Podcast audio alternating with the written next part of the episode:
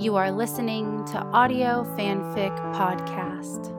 Cubs in Seven by All These Ghosts on AO3.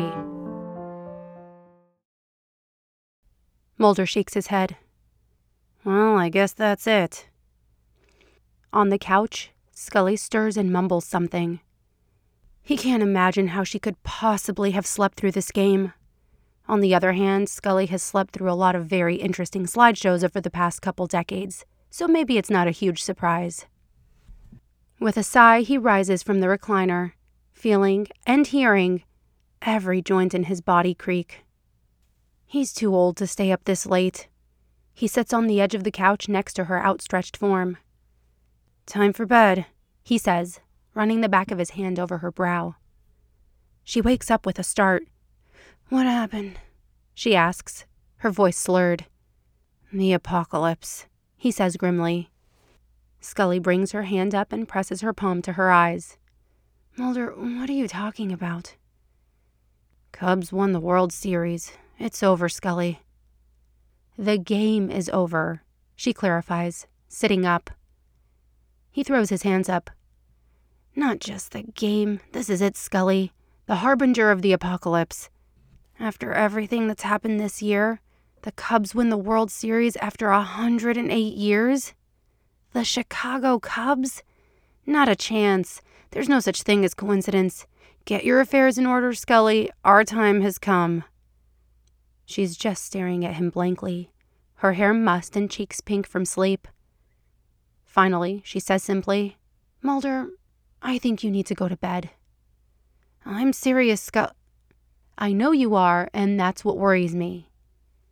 She stands and starts upstairs, Mulder close at her heels. She turns to look at him over her shoulder. It's not the apocalypse, Mulder. It's just baseball. Well, that's ridiculous. Just baseball?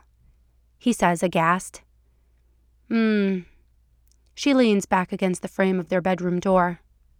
Come here. He steps between her feet, and she wraps her arms around his waist. It's a game, Mulder. Be happy for the Cubs. How can I be happy for them when the world is going to end? By now, he's mostly kidding. Mostly. She stands on her tiptoes and kisses him, her lips soft and warm against his. How about this? She says. If the world doesn't end, I'll let you explain the box score to me in the morning. I can't believe you still need me to explain it. And after that, we'll see if you can score. She raises one perfect eyebrow, and Mulder immediately forgets the apocalypse. Sound good?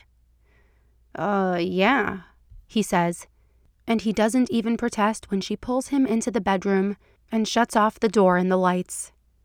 They curl up together under the covers, and Scully's asleep again in about 30 seconds.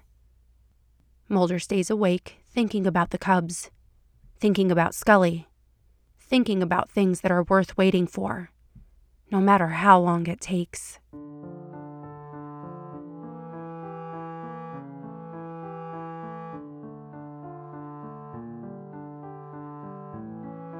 If you like this story, please follow the link to the writer's page and leave some love.